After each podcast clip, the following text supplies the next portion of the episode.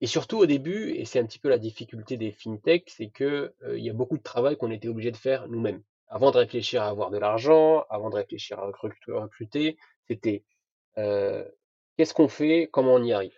Il faut que le plan, il soit hyper clair. Si tu veux aller chercher de l'argent et qu'il y a un aspect régulation, partenariat avant, si tu n'arrives pas à à à exprimer de manière claire comment est-ce que tu vas y arriver en X mois, c'est même pas la peine.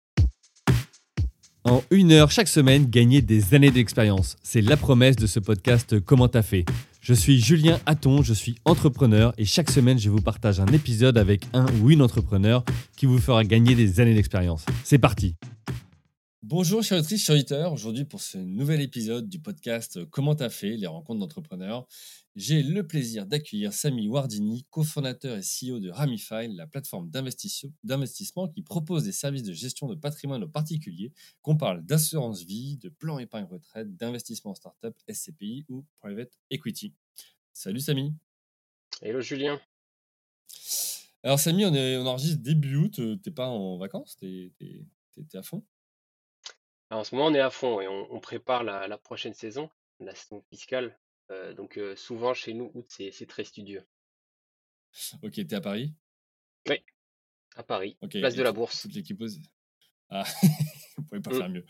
euh, Ok. Euh, bah, écoute, ensemble, on va partager un peu de temps aujourd'hui. Euh, on va revenir sur, euh, ton parcours. toi qui es doublement diplômé, USCP, Centrale Supélec, tu as commencé ta carrière dans le commercial et le conseil avant de te diriger vers le trading et la finance. Aujourd'hui, avec Ramify, tu œuvres pour que les gens prennent plaisir à gérer leur argent alors que tu n'as même pas 32 ans. Euh, tu nous expliqueras comment on fait pour être légitime à cet âge pour conseiller sur les investissements financiers. Dans cet épisode, on évoquera aussi euh, ton parcours, le fait d'être un petit acteur parmi les grands qui, eux, jouent sur la notoriété et l'histoire. Comment tu as fait pour segmenter ta clientèle avec au départ des particuliers qui investissent minimum 100 000 euros? On parlera également levée de fonds. Bref, trois grandes parties qu'on va parcourir ensemble pour cet épisode d'une heure. Le premier, c'est comment tu as fait pour passer de consultant à entrepreneur dans la fintech? On ira voir tes motivations. Ensuite, on évoquera comment tu as fait pour lever des fonds en 2022 quand toutes les vannes se sont coupées. Et puis enfin, dernière partie, c'est quoi la suite pour Ramify et le plan pour y arriver? OK pour toi? Nickel, ça me paraît très clair. Eh bien écoute, avant d'attaquer, juste instant promo pour vous, chers auditeurs, retrouvez-vous sur le site euh, commenttafait.fr pour vous inscrire à la newsletter et recevoir chaque semaine le dernier épisode d'un ou une entrepreneur qui partage son expérience, ses challenges, mais aussi les galères rencontrées pour ceux qui sont plus papier. Rendez-vous sur les sites de la FNAC, d'Amazon ou de Cultura ou chez vos libraires indépendants pour procurer le livre Comment t'as fait les rencontres d'entrepreneurs. C'est fini pour moi, l'instant promo. Samy, est-ce que tu peux te présenter de manière libre en 2-3 minutes? Qui es-tu? Écoute, avec plaisir. Alors, en 2-3 minutes, je vais essayer d'être euh, concis. Donc, je m'appelle Samy Wardini. Euh, je suis né en France, mais j'ai grandi au Maroc.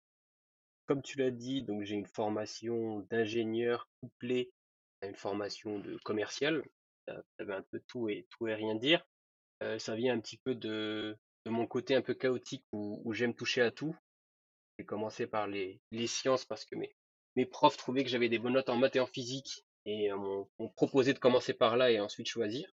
Donc c'est ce que j'ai fait, euh, un peu sans réfléchir, mais ensuite je, je, suis revenu à mes, à mes premiers amours où, où j'ai complété donc ma formation par une formation euh, commerciale qui m'a permis à la fois de rester ouvert, mais aussi, euh, on se le dit, de repousser le moment du choix, euh, qui a aussi un petit peu rythmé, rythmé mes, mes expériences pro. Donc comme tu disais, j'ai fait un petit peu de trading, donc j'ai goûté un petit peu à la, la vie des marchés à, à Londres.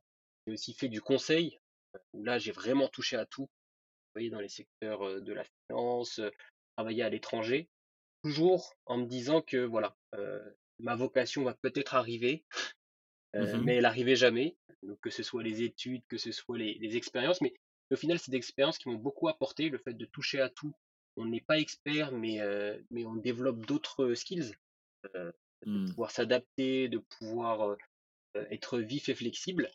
Et par contre, ce qui était sûr, que je savais, c'était que je voulais me lancer dans l'entrepreneuriat avant mes 30 ans. Ça, c'était une, condition nécessaire. et donc, c'est comme ça qu'à partir de mes 29 ans et 9 mois ou 10 mois, donc, j'ai présenté ma démission et je me suis lancé dans l'entrepreneuriat. Alors, c'était pas fait sur un coup de tête, bien sûr, j'y ai réfléchi un petit peu avant pour y revenir. En tout cas, c'est un petit peu comme ça que j'ai euh, que j'ai mené ma carrière de manière un peu chaotique, mais au final, le, le but ultime était, euh, était toujours clair. Alors, pourquoi avant 30 ans et pourquoi l'entrepreneuriat? Alors, pourquoi avant 30 ans? Euh, Pas une raison particulière, mais me connaissant, je sais que j'ai besoin d'objectifs clairs et euh, numériques, on peut dire ça comme ça, Hmm, pour euh, ne pas trop réfléchir. Euh, moi, je hmm, pense que plus on réfléchit, plus on procrastine, plus on repousse. Et le fait de me dire, écoute, il y aura jamais de bon moment, il y aura jamais le moment parfait où les, les étoiles s'aligneront. J'ai préféré me dire avant 30 ans, au moins c'est clair.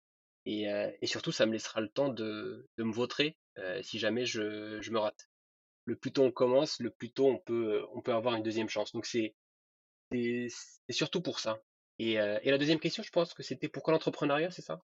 hmm, Pourquoi l'entrepreneuriat? Ça, pour le coup, ça me vient de depuis toujours. J'ai toujours voulu faire ça. Euh, je savais pas comment ni pourquoi. Je viens pas d'un. Mes parents sont, sont médecins. euh, j'ai aucun entrepreneur dans mon entourage. C'est vraiment quelque chose qui m'est venu depuis. Je saurais pas te dire quand, mais depuis toujours, je savais que monter une entreprise, créer une équipe, pousser un projet, c'est quelque chose qui me tenait à cœur. Et, et au final, je pense que sans le savoir, j'avais un petit peu la personnalité pour. Je sentais que le fait d'avoir un cadre trop strict, c'est des choses que j'aimais pas du tout. J'ai retrouvé par exemple hmm, dans le conseil. Euh, le fait des fois d'avoir du mal avec l'autorité, euh, c'est des choses hmm, aussi où j'ai senti que pour pouvoir vraiment me, me donner à fond et me sentir euh, libre et, et, et c'est même pas question de libre, c'est je pense question de, de, de me dire euh, tout le potentiel que j'avais, que ce soit euh, vrai ou pas, hein, c'est, on a tous euh, une envie de pouvoir se, se concrétiser dans le travail et j'avais l'intime conviction que ça se ferait par l'entrepreneuriat. Donc c'est, c'est, c'est vraiment une conviction intime hmm. plus qu'autre chose. Et, et la médecine, ça t'a jamais attiré du coup? Parce qu'avec des parents médecins, ils auraient pu déjà essayer de t'inspirer ou t'influencer aussi. Ça n'a pas été euh, une voie pour toi? Alors, premier élément, ils ont jamais essayé de m'influencer, donc ça, je, leur- je les remercie beaucoup pour, pour ça. Ni moi, ni mon frère qui a à peu près fait les mêmes études, de- les mêmes études que moi. Et moi, c'était hors de question, c'était, juste la longueur des études. Euh, moi, je sentais qu'il Hmm, fallait que je sois confronté à la réalité euh, du monde du travail, de l'entrepreneuriat le plus vite possible. Ce que je disais avant les 30 ans. Faire quelque chose avant hmm, 30 ans en étant médecin, c'est impossible, à part être médecin. Mais, euh, mais je voulais pas m'enfermer dans un, dans un cursus et, je voulais être confronté à la vraie vie le, plus vite possible. hmm. Ok. Ok, donc tu, tu, tu te dis, bon, voilà, avant 30 ans, je veux devenir entrepreneur, ça va être quelque chose pour moi. Est-ce que tu t'étais aussi dit, bah, ça va être plus simple d'un point de vue contexte, parce que peut-être qu'à 30 ans, euh, t'as pas encore, tu vois, certaines responsabilités, la famille, euh, une maison, etc., ou c'est pas du tout rentré en ligne de compte dans ta réflexion? Alors, c'est pas rentré en ligne de compte, mais il se trouve que euh, je n'étais ni marié et j'étais sans enfant, donc euh, Hmm, ça concordait plutôt bien. Mais c'est pas vraiment quelque chose, c'était pas une pression que je ressentais. C'était vraiment Ok. le fait de le faire le plus tôt possible. et Hmm, dès que l'occasion s'est présentée et que j'ai repris contact avec mon associé, je me suis dit, écoute, c'est l'occasion ou jamais. Hmm. Ok, donc toi, tu as mûri le projet au regard de tes différentes euh, Mm. expériences. Euh, c'est intéressant aussi ça, tu vois, d'arriver à, à, à- à se dire, alors peut-être que c'est maintenant avec le recul où tu te dis, bah, là j'ai appris plutôt la dimension commerciale, là le trading, je me suis confronté à ci, à ça, au cadre. Euh, peut-être que maintenant tu le reconstruis, mais est-ce que c'était mûri ces expériences-là? Est-ce qu'il y avait un plan ou est-ce que tu as, saisi des opportunités, ce qui ont fait que ça a façonné ton profil aujourd'hui? Je pense que c'est des opportunités. Euh, je me suis toujours dit, en fait, je me suis jamais, euh, je me suis toujours dit qu'il fallait essayer dès que quelque chose te paraissait intéressant, même si c'est un peu risqué, même si euh, que, typiquement dans les banques ou, ou dans les, les cabinets de conseil, il y a des, il y a des parcours types. Euh, on sait ce qu'il faut faire pour arriver le plus tôt possible à tel grade, à tel niveau de salaire. Moi, je me, vu que je savais que je ne resterais pas longtemps, c'est clair pour moi, je me suis dit, écoute, essaye de maximiser l'expérience. Donc à chaque fois qu'on me hmm, proposait un projet peut-être difficile, mais sur un secteur qui me plaisait, typiquement la gestion d'actifs, je le faisais. On me proposait d'aller à l'étranger, même si c'était un pays un petit peu euh, bizarre ou limite. Je me dis, bah, tu sais quoi, tu vas apprendre des choses, tu vas être confronté à des nouvelles choses. Donc c'était vraiment plutôt me, pousser le, essayer vraiment de me retrouver dans le plus de situations qui vont m'obliger à, faire du dépassement de fonction. Que je savais que, en tout cas, Mmh. c'est ce que m'ont dit les entrepreneurs autour de moi, que bon, être entrepreneur, c'est la débrouille, c'est, euh, il n'y a pas de manuel, il n'y a pas de guide. Et donc, je me suis dit que le meilleur moyen de m'entraîner, c'était de le faire à petite échelle. Mmh. Et de finalement voir les situations comme euh, le verre à moitié euh, plein. Mmh. disant, voilà, effectivement, euh, là où d'autres voient des risques, mais moi, je vais me rendre cette expérience intéressante, ou en tout cas au-delà de ce qu'on peut en, en- en attendre sur le papier. Euh, ok, et donc entrepreneuriat, mais euh, entrepreneuriat, tu avais déjà une idée du secteur ou pas du tout? Si, si, j'avais une idée du secteur. Euh, en fait, j'ai toujours été attiré par la finance. C'est pour ça que j'en ai fait une partie de mes études. Euh, J'ai travaillé euh, sur le trading floor euh, à Londres, euh, où en fait, mon, but, c'était de, trouver le, stage ou le job parfait. J'aime beaucoup les maths euh, et la- la- l'aspect un petit peu scientifique de mes études, mais aussi la finance, et je voulais coupler les deux. Et donc, je me suis dit que aller faire du trading sur des produits jugés un peu exotiques et compliqués, donc c'est sur des, des trading floors où on va du, du trading euh, de taux sur des produits un petit peu exotiques, sur des monnaies un petit peu exotiques, euh, des produits un petit peu compliqués à modéliser mathématiquement. Et au final, ça m'a pas plu plus que ça, c'est plus, euh, c'est plus l'ambiance du trading floor qui m'a déplu. Mmh.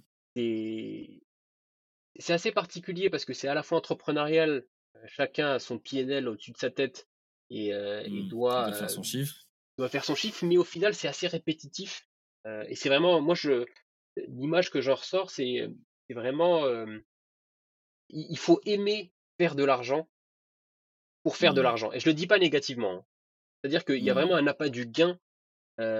c'est un peu comme au poker, où on attend de faire le bon coup, on regarde son book, mais c'est quand même la même chose. C'est-à-dire que le, le- la motivation est la même.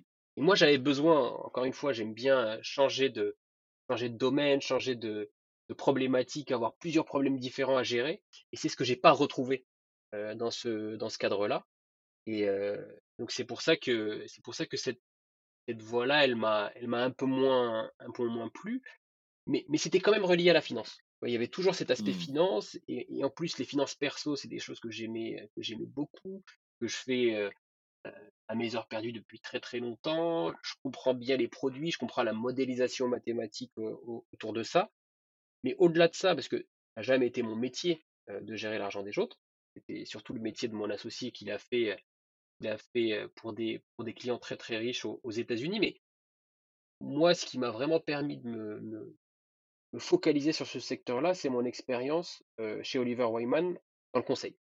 En fait, Mmh. j'ai très vite vu que le fait de travailler sur des projets strat pour des assureurs, des gestionnaires d'actifs, ça m'intéressait beaucoup. Et surtout, je voyais que les projets sur lesquels on, on nous appelait, c'était surtout des projets euh, donc strat où euh, les projets que je faisais le plus, c'était un fonds d'investissement qui voulait racheter un gestionnaire d'actifs ou un assureur. Donc nous, notre rôle, c'était de décortiquer l'entreprise, comprendre son business Mmh. model, de comprendre son, son modèle opérationnel, son modèle d'acquisition, ses capacités techniques, etc., etc. Et donc c'est vraiment de regarder en détail pour expliquer au fonds qui veut racheter, est-ce que c'est une bonne idée ou pas, pour, le, pour faire ça. Mmh. Donc j'ai vraiment pu regarder, en étant accompagné par des spécialistes du domaine, l'intérieur de ces boîtes-là, l'intérieur du capot. Et, euh, et ça m'a donné beaucoup d'idées sur euh, comment est-ce qu'on monte une offre, euh, comment est-ce Mmh. qu'on crée une audience, euh, quelle est la tech à utiliser, quels sont les, les, les gros obstacles, parce que je, le dis à, à n'importe qui, et se lancer dans ce domaine-là, c'est, ça peut paraître dantesque. On se bat contre des mastodontes qui ont 100 ans d'âge. Ah, C'est clair. Et donc, et donc, faut réussir à, à- à faire son trou. Donc, donc moi, dans le, dans le projet, c'est vraiment cet aspect-là que j'apporte. C'est cette connaissance assez fine de l'intérieur de ces entreprises-là. Comment négocier, comment créer les offres, comment se différencier. Et la partie pure gestion, mais je pense qu'on y reviendra, c'est plutôt mon associé Olivier qui, euh, qui est directeur des investissements chez Ramify d'ailleurs. Mmh. Ok. Alors oui, effectivement, on va, on va, on va en parler de euh, comment tu as affiné l'idée, comment tu as trouvé euh, un associé. pour, finir sur, sur toi, donc tu disais toujours envie d'être entrepreneur, 30 ans, plutôt dans la, finance. Et tu as parlé tout à l'heure du, du, du, Maroc et après tes études en France. Qu'est-ce mmh qui a fait qu'à un moment donné, tu as dit, tiens, ok, je vais aller suivre des études plutôt de commerce au final? Alors, alors moi, mes, mes parents, c'est vraiment un concours de circonstances, dans le sens où mes parents faisaient leurs études en France, leurs études de médecine en France. Donc, je suis né à ce moment-là.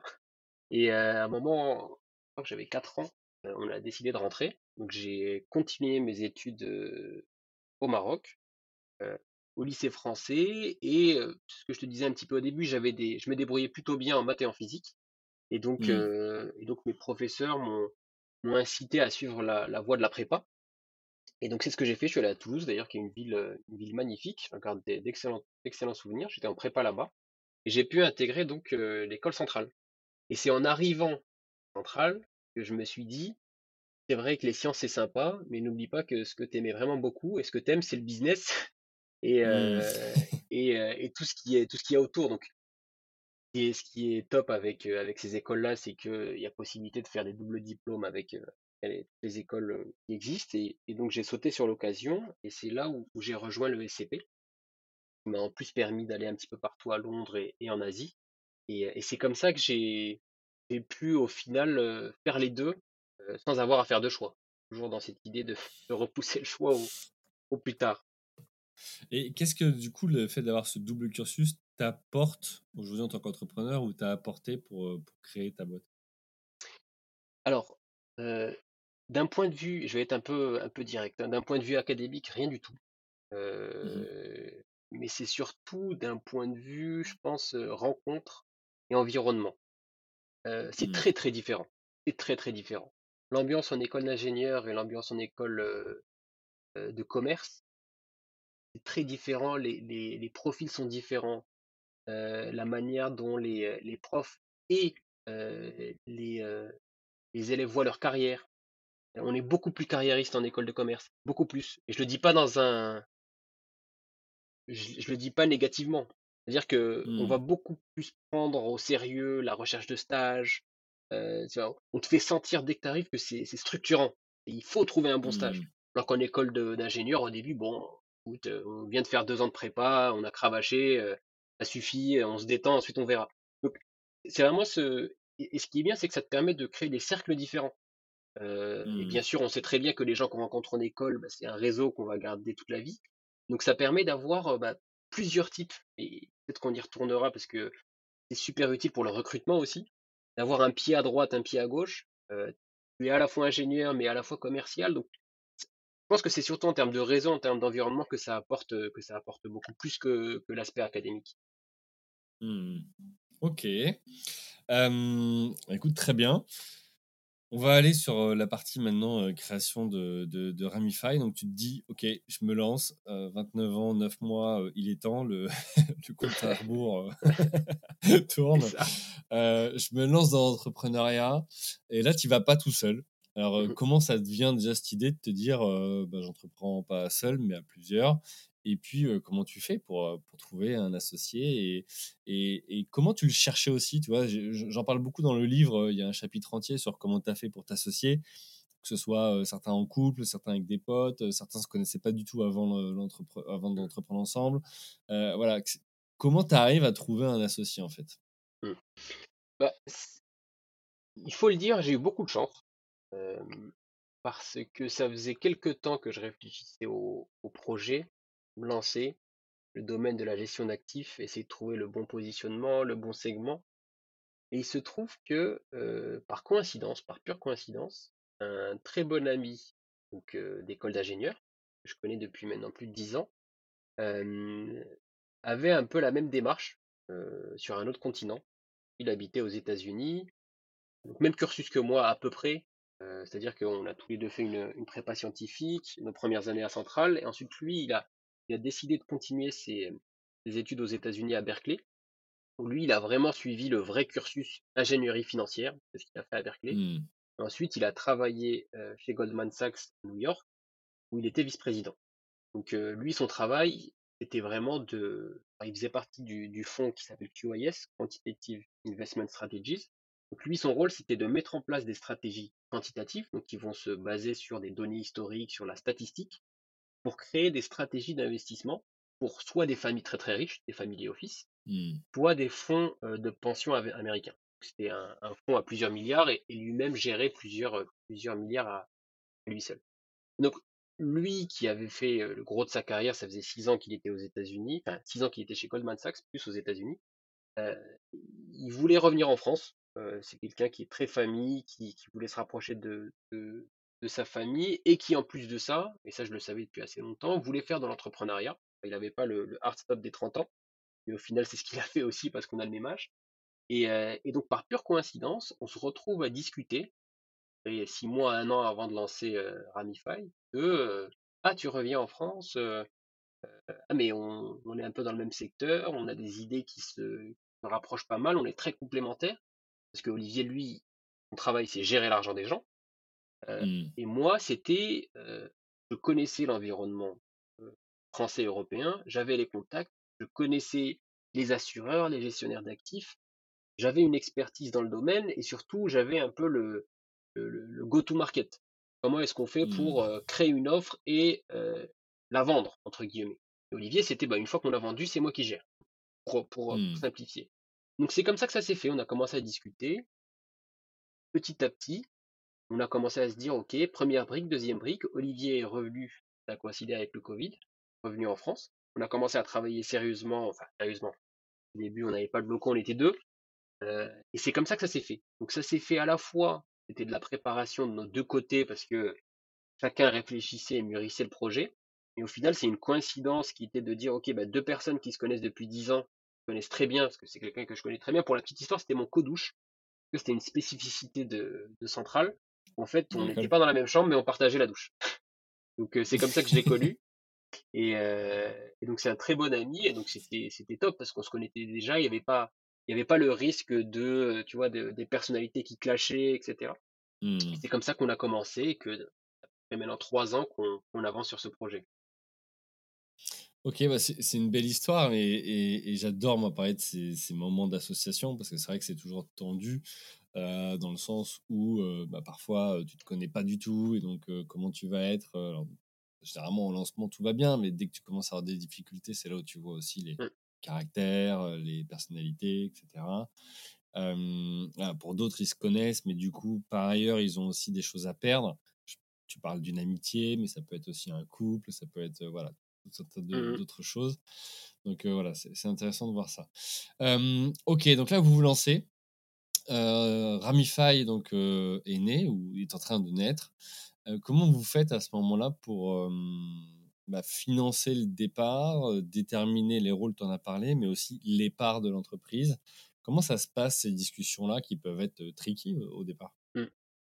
Bon, la chance qu'on a eue, c'est que c'était limpide et clair dès le début, vu qu'on était très complémentaires et que aucun de nous deux n'aurait pu avancer sans l'autre. Les parts, le pacte, est assez simple au début, c'était 50-50 pour tout.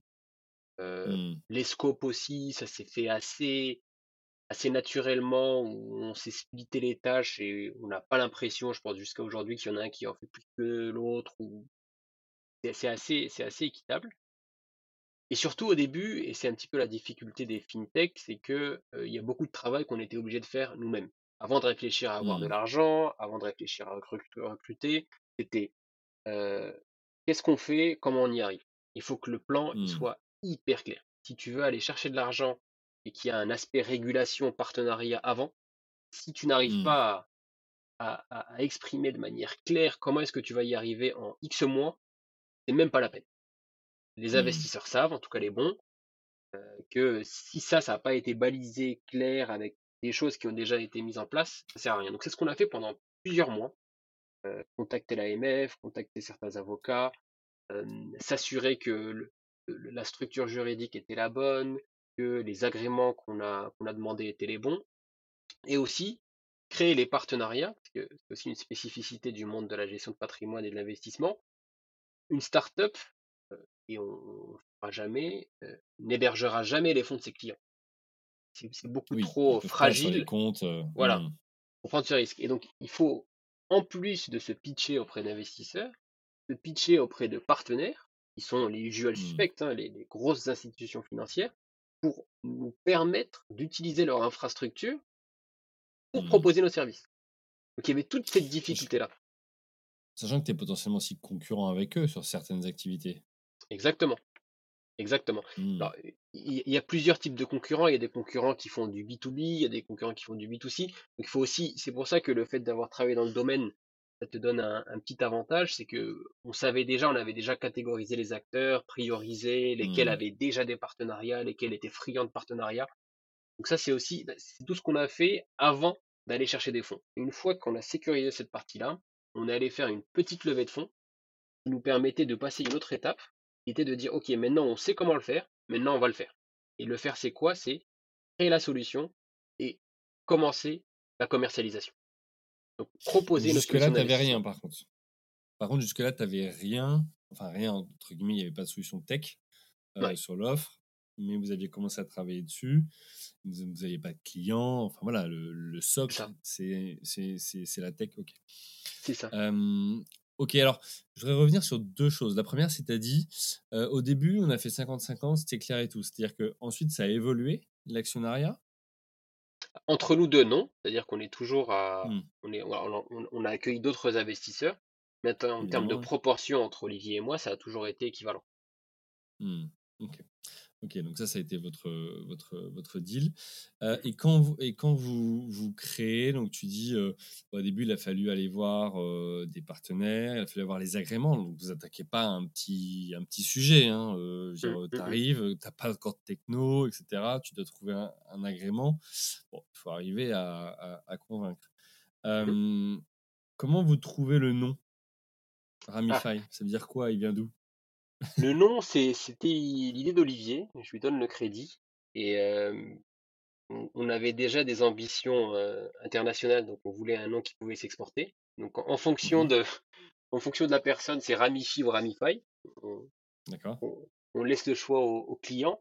En tout cas, d'où est-ce que ça vient? C'est c'est- c'est assez simple, hein. C'est un peu aussi lié au, au logo.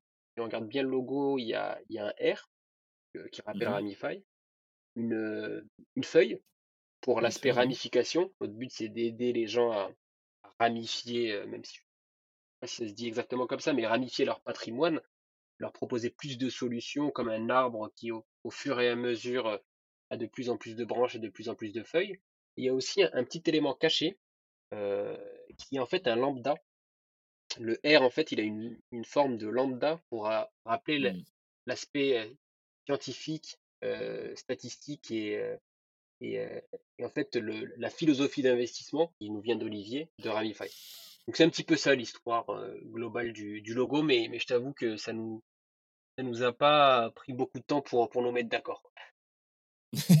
ok, ouais, vous n'avez pas passé trop de temps dessus. Non, Moi, tu vois, le logo, j'ai- j'aime bien, mais je vois, je vois une feuille qui avance, tu vois, elle a des petites pattes et elle avance vers le futur, vers la droite, elle va investir, quoi, tu vois, elle y va. Elle- ça peut être ça aussi. après, chacun son, chacun son histoire. Euh, ça marche. Écoute, il est temps d'aller sur la deuxième partie. Merci beaucoup pour bah, toutes ces euh, premières explications. Euh, donc là, on a vu comment as fait pour créer, pour t'associer à Olivier, pour avoir voilà, le, le début de Ramify. Euh, donc on a compris que c'était il y a deux ans, trois ans, même pas, c'est tout frais finalement. Trois ans. Euh, et, et puis, euh, bah, dans ce deuxième chapitre, ce qu'on va faire, c'est qu'on va parler euh, bah, de, du développement. Et donc, euh, comment tu as fait pour bah, lever des fonds en 2022, dans- quand toutes les vannes se sont coupées? Effectivement, vous avez créé, il y a quelques années, quand euh, tout, enfin, l'argent, on va dire, coulait à flot, même si Ouais. ça peut être un peu provoque, mais en tout cas, quand il y avait de l'argent à investir, euh, le Covid est passé par là, euh, les investisseurs, la crise, etc. Tout ça a fait que, effectivement, il y a, il y a moins de- de- d'argent liquide, en tout cas, qui est, qui est fourni aux, aux startups. Comment tu fais à ce moment-là, surtout dans un contexte où tu es sur un marché face à des très gros, comme tu disais tout à l'heure, pour aller bah, convaincre, lever des fonds, alors en millions, puisque c'est à peu près un peu plus de 3 Mhm. millions que vous avez levé. Euh, voilà, Co- comment tu fais à ce moment-là? Alors, nous, on a fait deux levées de fonds. C'est ce que je disais au début. Une première levée de fonds au tout début, donc euh, de moins de 300 000 euros, parce que dans notre industrie, et je pense que ça va être assez clair pour tout le monde, on ne peut pas se permettre de proposer un MVP bancal.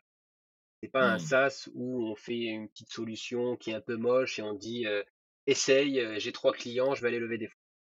Si Mmh. tu t'attends à ce que les gens fassent des virements ou des versements via ton app, il y a un, le MVP, il n'est pas au même niveau d'attente. Donc on était Oui. obligé d'avoir des fonds, de créer une petite équipe, uniquement une équipe technique, et de négocier le partenariat. Et important Mmh. aussi pour le partenaire, quand on va voir un partenaire qui gère en moyenne 80 milliards, 100 milliards, il a besoin de se dire, OK, je vais investir de la vente passante sur un partenaire. Alors certes, ça va pas changer le cours de mon développement dans les deux, trois prochaines années, mais il faut que ce projet, il tienne la route. Donc le fait d'avoir des Mmh. investisseurs, d'avoir une équipe technique, d'avoir des gens, des dirigeants de la startup qui ont une expérience là-dessus, et dans le domaine, ça, ça, ça aide beaucoup. Donc euh, c'est surtout pour ça qu'on a levé des fonds. Donc on a eu la chance d'avoir des gens qui, qui étaient plutôt bons euh, dans le secteur. On avait l'un des, les- des cofondateurs de Meilleur Taux, et ce qui nous a été hyper utile pour aller, euh, pour aller euh, chercher des, des bons partenaires? Et donc c'était un petit peu bah, comme toutes les levées de fonds, hein, tous les entrepreneurs vous, vous le diront, c'est euh, la croix et la bannière. euh, on, on parle à 100 personnes, on, on a 5 réponses. Enfin, c'est la, la classique. euh, mais au final, on y est arrivé et c'était hyper important au début pour nous pouvoir lever ces fonds pour créer un, un MVP qui, qui, qui tenait la route. Et donc on s'est lancé.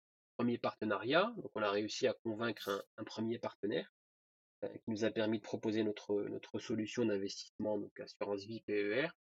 Et donc pendant six mois, c'était du travail en chambre où on a fait du développement à la fois côté algo pour euh, les stratégies d'investissement qu'on mettait en place et côté tech pour créer la plateforme, euh, les parcours de souscription, l'espace client, etc., etc. Pour ensuite le proposer début 2022. Et donc c'est Mmh. là qu'on arrive, c'est ce que tu disais au début, on est prêt quand euh, tout se casse la gueule, pour le, pour le Oui. dire de manière, de manière directe. Et en plus, nous on l'a vécu de, de, de plein fouet parce que on sentait, et je pense que tout le monde l'a senti, même les gens qui sont internes à, externes, pardon, à ce qu'on peut appeler la French Tech, il y avait une, il y avait une, une effervescence.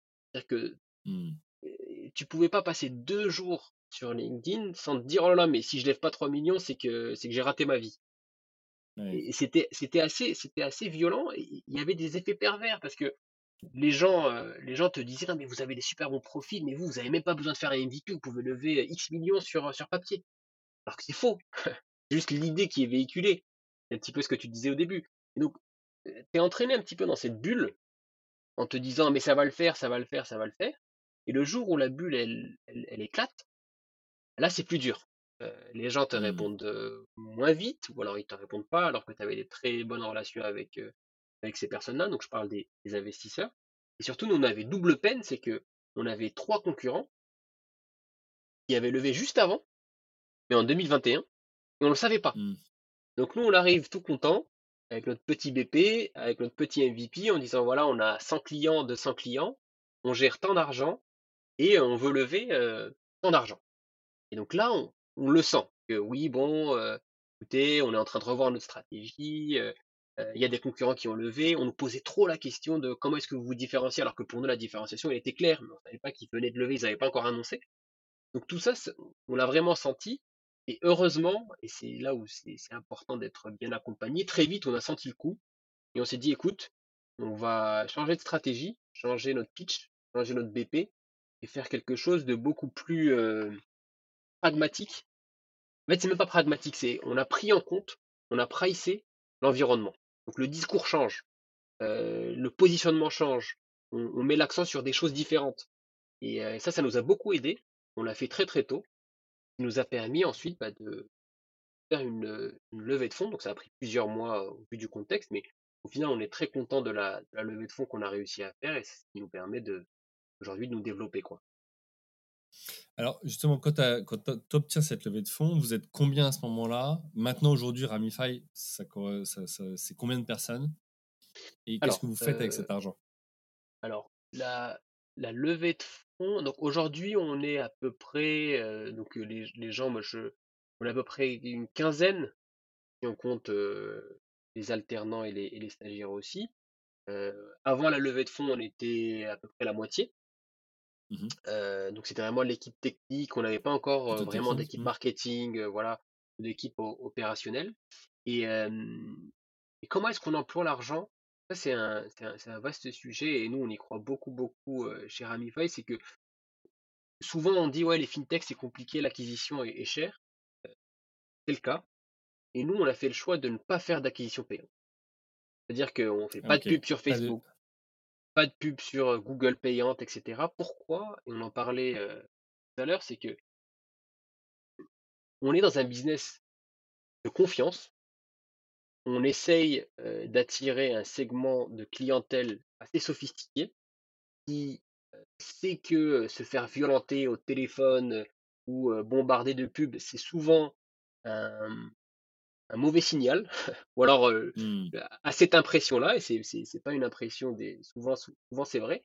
Et que nous, on veut créer, c'est vraiment une, une marque forte, premium, qui attire les gens. C'est difficile à faire. Ça se fait sur le long terme. le coup de se dire en 12 mois, je vais trouver la stratégie d'acquisition qui va tout casser, on a toujours été contre parce que, c'est ce qu'on dit à chaque fois, quand tu vas chez la BNP Banque Privée, tu vas pas pour le service. Tu vas parce que mmh. BNP, c'est une marque qui a 150 ans d'âge, qui est ancrée dans la tête de tout le monde, et qu'inconsciemment, sans même y réfléchir, tu te dis mon argent, il va être en sécurité. Même si je suis pas bien traité, il va être en sécurité. Et, ce, ce, cet aspect-là de se dire c'est une marque forte, bah, ça se fait sur le temps long. Bouche à oreille, parrainage, euh, SEO, en proposant du contenu de bonne qualité, associer ta marque à des gestionnaires, des maisons de gestion, des fonds qui ont une belle image, qui reconnaissent Ramify comme un partenaire qui vaut la peine d'être cité, et on est prêt à partager notre image avec, avec ces gens-là. Le but étant, et c'est vraiment notre ambition, c'est de se dire, ça fait, 100 ans qu'il n'y a pas eu de, nouveau Rothschild. Pourquoi? Et, moi, mon, mon intuition, ma vraie intuition, c'est de se dire, il n'y a pas eu de, de, nouvelles banques ou institutions financières qui a essayé vraiment d'asseoir une marque sur le long terme, prendre plusieurs années pour attirer le bon persona, mettre en avant les bons produits. Et, et, malgré ça, on arrive à faire une très bonne, une très bonne, très bonne croissance. Donc, au final, je pense que, que ça marche. Et donc, notre budget, pour répondre directement à ta question, c'est améliorer le produit, améliorer notre image de marque. Donc, le site, la qualité des articles, la qualité du mailing, on essaie de ne pas inonder les gens de, de, mails, et très important, la qualité des profils qu'on recrute. Parce qu'il y a aussi une, grosse difficulté dans notre domaine, c'est que nous, on a une équipe d'ingénieurs patrimoniaux. Nous, on les appelle ici quantitative researchers. C'est la même chose. Un chercheur quantitatif, c'est eux qui mettent en place avec Olivier et son équipe les stratégies d'investissement qu'on propose aux clients. Ces mmh. gens-là qu'on va recruter, ils peuvent, même en sortie d'école, demander des salaires trois fois supérieurs à ce qu'on leur propose. Et j'exagère pas, trois fois supérieurs. À Londres, à New mmh. York, les salaires, c'est du six chiffres par an mmh. dès le début. Et donc, le fait de pouvoir attirer ce genre de profil, déjà ça coûte un petit peu d'argent, par rapport à une autre startup qui va plutôt miser sur des profils moins, moins onéreux. Oui, junior. Mmh. C'est ça. Et nous, on a vraiment fait cet effort-là, et c'est là-dedans que notre argent va. Les gens, quand ils, sont servis par notre département, par nos conseillers, ils sentent la différence. On va faire un backtest spécifique pour leur stratégie. On va aller chercher vraiment les meilleurs fonds, leur expliquer pourquoi, faire tous les calculs de fiscalité qui vont bien. Et ça, c'est trop compliqué à expliquer sur une, une, ad Facebook. Ça se fait avec le temps. Mmh. Euh, les mmh. gens, quand ils vont voir Rothschild, ils vont voir Rothschild parce que ils savent ou inconsciemment ils pensent que c'est un bon service. C'est ce qu'on essaye de mettre en place. Ça prend du temps, mais c'est euh, on essaye de mettre en place chez Ramify. Bah, ils sont forts. Je connais pas une maison euh, dans laquelle on dit pas, je sais pas Rothschild ou je sais pas. ça, il y a cette, fameuse expression en France. C'est ça. Donc là, ça c'est fort d'un point de vue branding mmh. d'avoir réussi à, intégrer les, les esprits de cette manière-là. Mmh. ok, donc principalement pour l'équipe et le produit. Du coup, jamais de SIA, lead gen ou autre, ou en tout cas pas beaucoup. Est-ce que c'est aussi en réponse à l'augmentation des prix sur ces canaux-là La peur aussi d'une certaine dépendance à un moment donné, parce que tu pourras aussi dire, bah, ma croissance, elle est simple, je mets 3 millions dans Facebook Ads, Google, ou etc. Ça m'en rapporte 6, donc bah, je mmh. continue, etc., etc jusqu'au moment où, pour X raison, tu sais pas pourquoi, la source se tarit et ce canal-là ne fait Mmh. plus, enfin, ne vend plus, ou alors les prix augmentent et tu peux plus te les payer.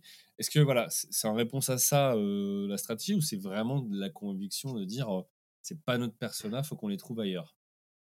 Alors, il y a un petit peu, il y a un petit peu des deux. le premier élément, c'est de dire que plus ta notoriété est forte, moins ça te coûte cher, en tout cas dans notre industrie, Mmh. moins ça te coûte cher de payer pour des clients. Il faut se dire que Mmh. euh, quand la plateforme est, est- est nouvelle, il y a toujours un prix. Enfin, ce que tu payes, c'est Mmh. pas vraiment la conversion, tu payes euh, le fait que la personne te découvre. Tu, tu payes le Mmh. prix de la découverte.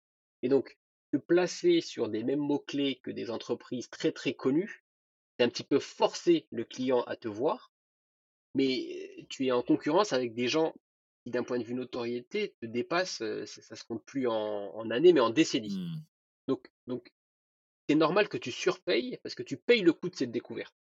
Moins le coût de cette découverte va être élevé, et plus les gens vont se dire Ah ouais, mais Ramify, je connais, c'est c'est de la bonne qualité, Mmh. je clique. Plutôt que de cliquer sur, euh, je sais pas moi, Generali ou autre, où on t'a dit que le service était mauvais. Mais dans le doute, tu vas Mmh. quand même cliquer sur Generali.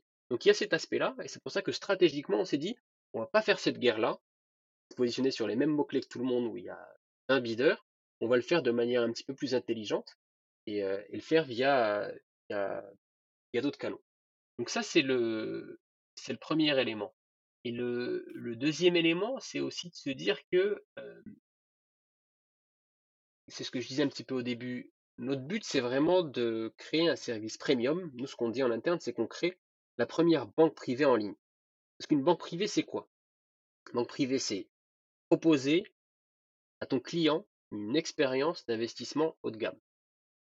Proposer tous les produits, donc être hyper exhaustif, pouvoir s'adapter au meilleur prix, donc des plus prestigieux aux plus classiques, vraiment pouvoir tout proposer, prendre en compte sa situation globale avec la Mmh fiscalité, avec euh, euh, l'aspect familial, l'aspect succession, et un bon accompagnement.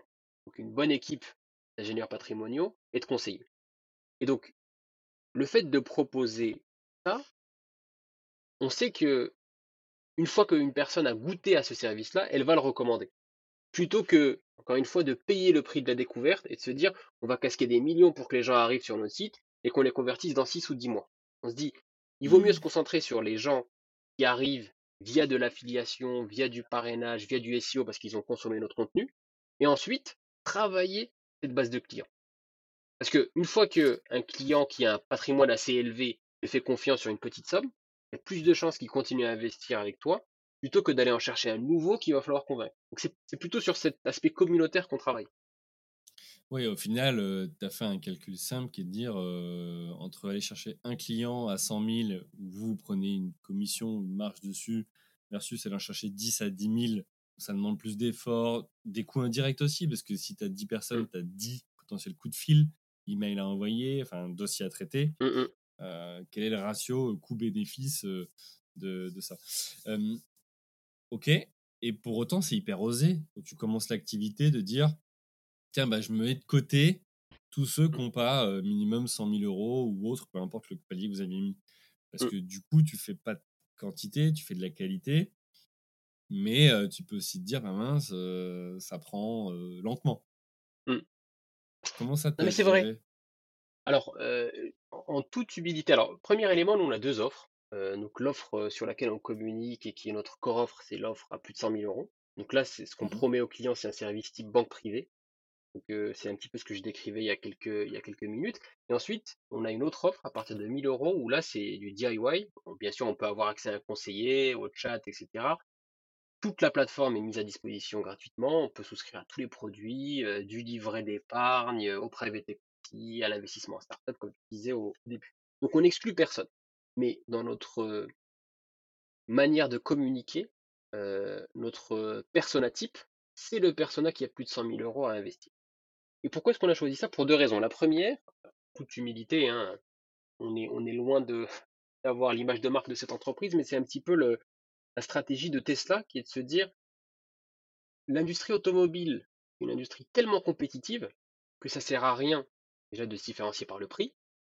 Et Hmm. aller sur le segment petite voiture économique, c'est boucher sur boucher et on fera jamais mieux que les Japonais et, les Français, grosso modo. Mmh. Donc on va commencer par du luxe. Avant la S, il y avait même le Roadster. Et petit à petit, on va redescendre parce qu'on sait que ça va nous prendre des années. Et surtout, on va ancrer dans la tête des gens l'image de marque Tesla. Tesla, c'est des voitures de luxe. Et ensuite, quand on va redescendre en gamme, on pourra, Mmh. un, proposer des prix un petit peu plus élevés par rapport à notre gamme, et surtout, on va bénéficier de cette image de marque. Et c'est pour ça qu'on fait ce travail-là. Si on veut un jour pouvoir être le concurrent légitime des banques privées bien établies, on est obligé, dès le début, de se positionner comme un acteur premium. C'est surtout pour ça qu'on le fait, et que, euh, ces efforts euh, qu'on fait depuis le début euh, commencent à payer, parce que c'est vraiment un, effet boule de neige. Hein. Au début, on va moins vite que les autres, qui ont le petit gros hack pour aller chercher tous les freelances ou autres. Mais si on n'a pas actionné la machine à acquérir des gens qui ont des hauts patrimoines, croient en notre projet, qui, qui valorisent l'expertise qu'on met à leur disposition, c'est difficile de le faire dans l'autre sens. Si on commence un petit peu low cost, pour remonter la pente après, c'est beaucoup plus compliqué. Donc c'est surtout pour Mmh. ça qu'on le fait, qu'on le fait de cette manière en fait. Il y a une vraie stratégie marketing et positionnement là, que, que, tu expliques et qui est intéressante justement pour un, pour un lancement parce que que ce soit une plateforme SaaS comme vous ou, d'autres en fait, euh, type d'activité, souvent on se dit bah tous les business qu'on peut prendre, on les prend et puis au moins ça fait rentrer un peu de, un peu de cash, ça fait rentrer de l'activité. Mais au final, c'est un calcul court-termiste plutôt que long terme qui fait que euh, bah, tu occupes tes équipes euh, avec des dossiers qui finalement sont peu rentables. Et puis bah, la finalité, c'est que quand tu as des dossiers plus, intéressants ou plus rentables à venir, tu peux pas les prendre. Mmh.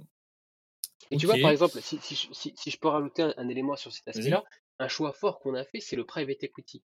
Euh, on est les seuls, en ligne en tout cas, à être positionnés aussi fort sur le private equity. Et le private equity, c'est une, une classe d'actifs qui est complexe.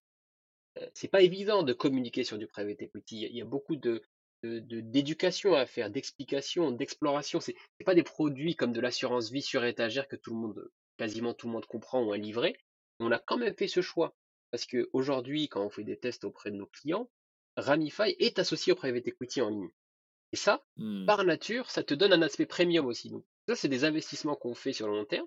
Et, de toute façon, quelqu'un qui vient chercher du private equity, il y a des grandes chances qu'il ait besoin d'un PER et d'une assurance vie. Et pas le contraire. Mmh. Donc c'est un petit peu ça aussi la stratégie.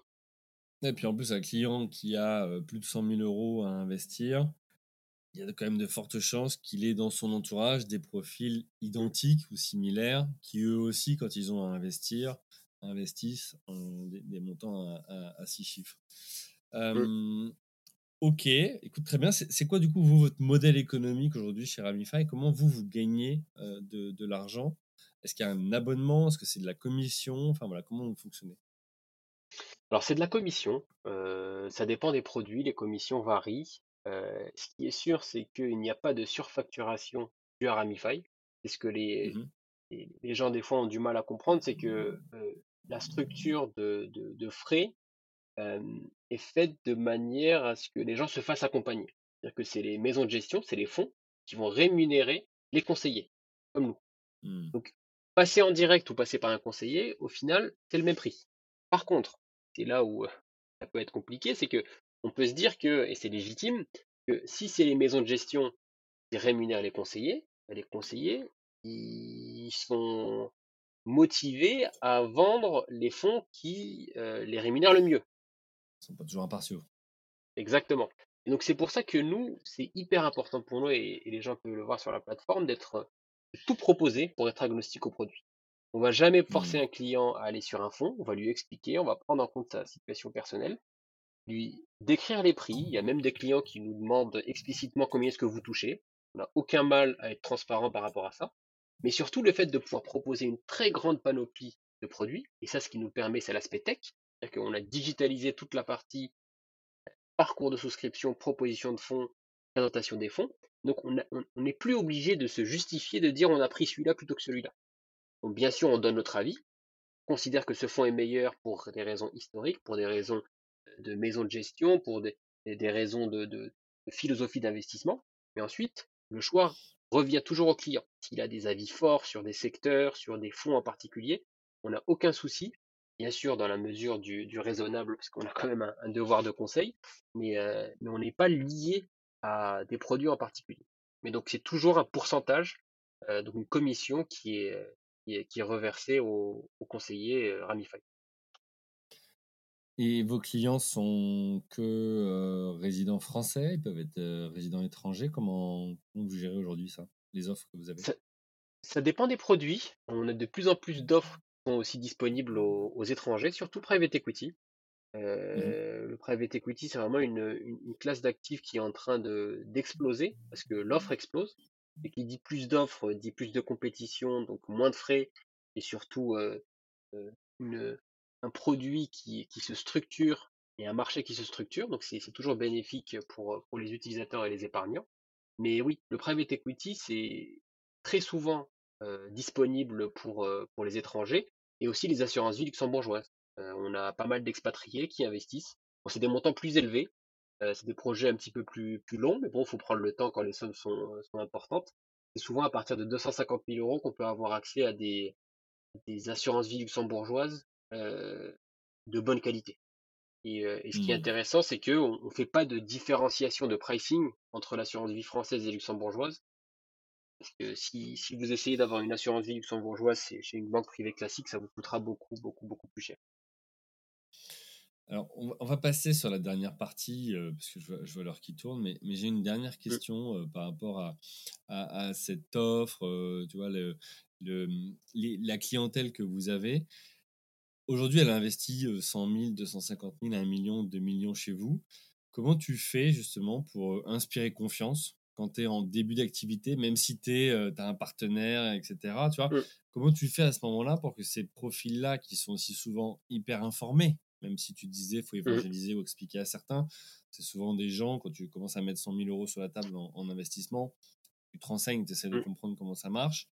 Euh, voilà, comment, comment, tu fais à ce moment-là pour rassurer sur la pérennité de l'entreprise, de l'offre, etc. Mmh Alors deux éléments. Le premier élément, c'est de dire que l'argent de nos investisseurs, clients investisseurs, n'est jamais hébergé par un compte Ramify.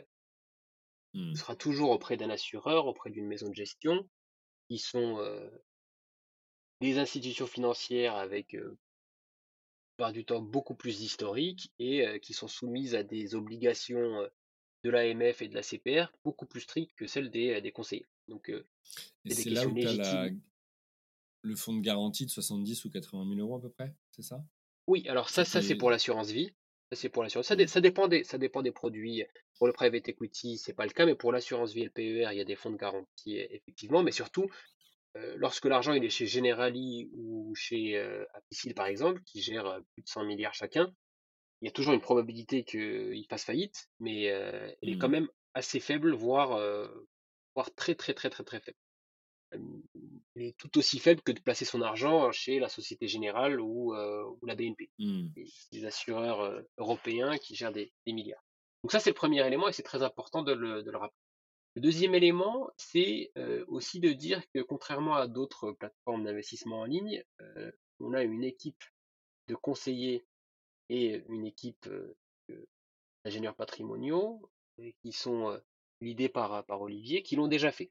Tous des gens qui viennent de, fonds d'investissement, qui ont géré soit des millions et pour le cas d'Olivier des, des milliards, et pour des clients encore beaucoup plus sophistiqués, même si ça reste des clients sophistiqués, on a des clients qui ont investi plusieurs millions, mais quand même, lorsqu'on est confronté à un family office qui vient de déployer plusieurs centaines de millions et qui a une personne en charge de l'investissement qui vient poser des questions tous les trois mois, mmh. un board d'une heure pour poser des questions et cuisiner le gérant, c'est quand même quelqu'un qui, a été confronté à la difficulté de devoir expliquer, faire des choix euh, et avoir une philosophie d'investissement claire.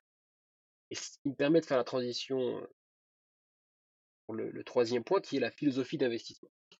Nous, euh, au vu de notre background très ingé, notre philosophie d'investissement, elle est basée sur les données historiques et des scorings clairs, transparents qu'on peut partager aux clients. Très important pour nous.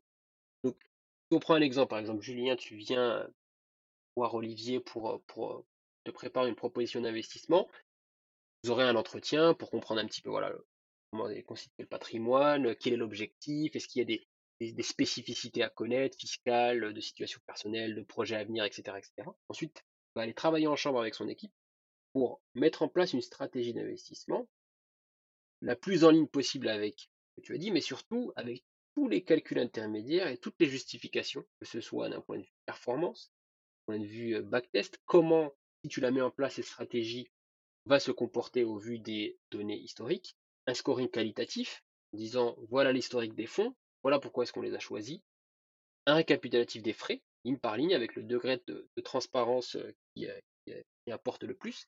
Et ça, ça permet de créer un débat beaucoup plus factuel. Dire qu'on n'est pas là à dire je pense que ce fonds est le meilleur, c'est au vu des mmh. données historiques, au vu de nos analyses, des analyses du département, et voici le justificatif, voilà ce qu'on propose. Et donc, exactement, et ça permet en fait de, shifter la, la, prise de décision, de dire voilà, on sait que vous êtes quelqu'un de sachant, par du client, euh, faites-nous confiance, on fait toutes les analyses, voilà notre préconisation, mais surtout voilà tous les arguments qui nous ont menés à cette préconisation-là. Donc le client est en capacité de faire un choix, il n'a pas juste à dire ok je vous fais confiance. Et ça c'est hyper important pour mmh. nous, et c'est ce qui crée la confiance sur le long terme. Et c'est ce que je disais au début, et tu l'as dit, tu l'as très bien dit, c'est donner, faire en sorte que les gens apprécient le fait de gérer leur. Euh, en fait, c'est vraiment le, c'est tout le travail de recherche qui est un petit peu long, d'aller scanner les 500 fonds, chercher les datas historiques, les mettre au propre, faire une proposition, bah ça, nous, on mâche ce travail pour le client pour qu'il n'ait qu'à prendre la décision de se dire, OK, ça me va, ça me va pas. Et on ajuste, et on réajuste. Donc, c'est vraiment une, une, logique un petit peu différente. On ne croit pas en le euh, crois-moi sur parole, c'est euh, voilà les arguments, qu'est-ce que tu en penses? J'ai la boule de cristal, euh, fais-moi confiance. C'est ça. ça. va le faire. Mmh. Très bien, écoute, c'est clair. il va être temps d'aller sur la dernière partie. c'est quoi du coup la suite pour Amify? C'est quoi le plan? Donc là, on a parlé d'une levée de fonds, vous êtes passé à une quinzaine. L'objectif, évidemment, c'est de se développer, mais quoi C'est France, international Vous visez à être combien? Enfin voilà, c'est quoi mmh. la suite? Alors, la beauté de notre business, c'est que notre business, on, on, pourrait être rentable aller chercher plus de fonds, juste en gardant cette dynamique-là. parce que notre business, en fait, la manière dont on l'a structuré, il n'est pas très gourmand en ressources humaines. C'est-à-dire que là, c'est vraiment de l'investissement qu'on fait pour avoir un meilleur produit, pour pouvoir traiter plus de clients plus vite et grossir plus vite. Mais on pourrait adopter un rythme un petit peu plus tranquille et aller créer un, petit paquebot qui, qui marche très bien et on en serait très content. Mais on, veut faire et ce qu'on aimerait faire, c'est vraiment pouvoir débloquer un, vrai budget notoriété. Très important dans notre, notre domaine. Aujourd'hui, on ne fait pas d'acquisition pure et dure frontale, mais on aimerait bien faire plus de notoriété. Le but, c'est que Ramify soit une marque reconnue, que euh, on ne se pose pas de questions lorsqu'on voit le site Ramify, on n'est pas obligé d'être client, et voilà, il faut qu'on se dise Ramify c'est premium, Ramify c'est une, une expérience d'investissement investissement haut de gamme. Donc c'est pour ça que notre but c'est d'aller chercher plus de capitaux en expliquant aux investisseurs de manière très simple de dire écoutez, on fait zéro acquise on fait 20% de croissance par mois. Et on est 10. Mmh. Et ça fait deux ans que ça dure. Donc euh, ça veut dire qu'on a, on a, on a trouvé la bonne recette. Et le meilleur moyen de, de, mettre un petit peu plus de d'essence dans la machine, c'est de travailler sur la notoriété. C'est pas d'aller arroser Internet avec du Google AdWords ou des Facebook, mais c'est de faire en sorte que de manière un peu implicite, Ramify rentre dans le quotidien des Français de plus en plus, de plus en plus, de plus en plus. Et donc c'est pour ça que d'un côté, on a toujours amélioré le produit, mais de l'autre côté, c'est vraiment la notoriété, travailler sur cette image de marque. Et c'est pour ça que le but en 2024, ça va être d'aller rechercher des fonds, en espérant que le, contexte soit un petit peu, un petit peu meilleur. Mais en tout cas, on sera jamais, je pense, une entreprise, on sera 500 employés. notre but, c'est vraiment de pouvoir proposer un service de bonne qualité, premium, et surtout garder cette flexibilité d'une petite entreprise, c'est ce qui fait, c'est ce qui fait notre force. Alors on va, on va faire des recrutements, bien sûr, mais vous entendrez jamais Ramify compte recruter 150 personnes sur l'année avec une personne qui arrive tous les deux jours, ça, ce sera, ce sera jamais nous. Écoute, on surveillera, hein, je te ressortirai l'extrait si. après, peut-être dans 10 ans, si on est 1000 et qu'on recrute 150 personnes, ça va. Mais on fera jamais 50 à 200, ça c'est sûr. Euh, ok, bah écoute, super. Euh, que la France ou euh, des visées un peu plus larges? Tu parlais du nom en anglais, donc j'imagine l'international pour vous. Ouais, ouais le but c'est d'aller en Europe. Il y a beaucoup de choses à faire en Europe. Il y a beaucoup de pays qui sont dans le même cas que la France. la France, la spécificité de la France, c'est que, et, l'Europe du Sud de manière générale, c'est bah, le système des retraites et le, besoin d'accompagnement. les Français sont pas plus bêtes que, les autres. C'est juste qu'ils n'ont pas la, la même posture face à l'investissement et ils ont besoin d'être accompagnés. Donc soit c'est un proche, soit c'est un conseiller en gestion de patrimoine. Et donc on sait que c'est le cas aussi en Espagne, en Italie, au Portugal, en Belgique. Et donc naturellement, euh, une fois qu'on aura conquis la France, vers ces pays-là qu'on se dirigera. Ok, et tout ce qui est UK avec le Brexit, avec les lois spécifiques euh, financières, pour vous, c'est un marché UK, c'est plus compliqué. UK, c'est plus compliqué. C'est un marché qui ressemble un peu plus au marché américain, euh, dans le mmh. sens où c'est pas la même, euh, c'est pas la même structure de marché. Notre positionnement, il n'est pas forcément adapté au positionnement UK. UK, il y a, y a vraiment les gens qui veulent tout faire tout seuls. Donc, je vais sur les plateformes, je fais mon petit Excel, je mets en place ma stratégie. Et aussi, il y a des petits advisors, des, petits conseillers de quartier. de quartier, j'exagère. Mmh. Mais c'est vraiment, j'ai mon conseiller, je le suis, etc. Ce qui est aussi le cas en France. Mais, mais le besoin d'accompagnement est plus fort en France. Donc le fait de pouvoir se, positionner comme un acteur certes en ligne, mais qui met l'accent sur le conseil et, et l'expérience d'investissement rapprochée, et c'est quelque chose qu'on pense pouvoir exporter plus facilement dans les pays type Espagne, Italie, Belgique, peut-être même Allemagne. Ça marche. Écoute, merci beaucoup, Samy. Super intéressant, super clair.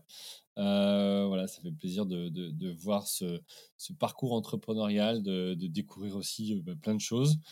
il va être temps de conclure. Avant ça, j'ai deux questions pour toi. La première, c'est c'est dire quoi pour toi, du coup, maintenant que tu l'as expérimenté, entreprendre? Entreprendre, c'est une bonne question, je m'y attendais pas. Entreprendre. entreprendre, mais je pense que c'est ce que tu as dit au début. Hein, c'est les gens, je pense que les gens ont une idée euh, erronée d'entrepreneuriat. C'est je vis de ma passion, c'est génial, mais c'est toujours aussi dur de se réveiller le matin. Mmh. Et, c'est juste qu'il faut se dire qu'on le fait pour entre guillemets la bonne cause. Donc tout ça pour dire que l'entrepreneuriat, c'est le, fait d'être confronté à la difficulté et de s'y habituer. En fait, je pense que tout le mmh. monde passe par là, c'est de se dire que ouais, c'est dur, on a l'impression que c'est juste notre projet qui patauge, c'est juste nous. En fait, ce sera toujours comme ça. Que tu aies un employé, 15 employés, 1000 employés, 100 000 employés, ce sera toujours dur. Il faut juste prendre ce mode de vie comme voilà, c'est la nouvelle norme. Et mon boulot en tant que chef d'entreprise, c'est de régler des problèmes, parce qu'on ne va m'apporter que des problèmes. Les gens ne viennent que quand ils ont un problème. Et une fois que je pense qu'on a, qu'on a intégré ça dans le système, là on a compris ce que c'est que l'entrepreneuriat.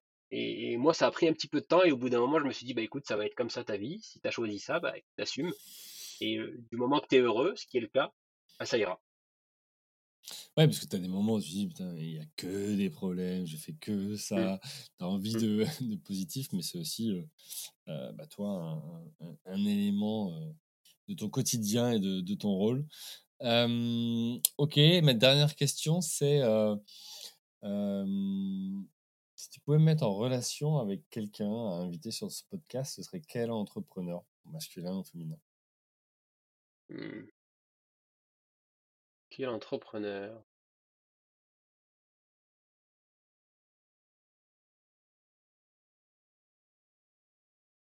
Euh, ah, c'est un ancien collègue qui, euh, qui lui aussi se lance sur un, sur un marché. C'est pour ça qu'on se voit souvent parce qu'on est tous les deux sur des marchés qui sont dominés par des mastodontes.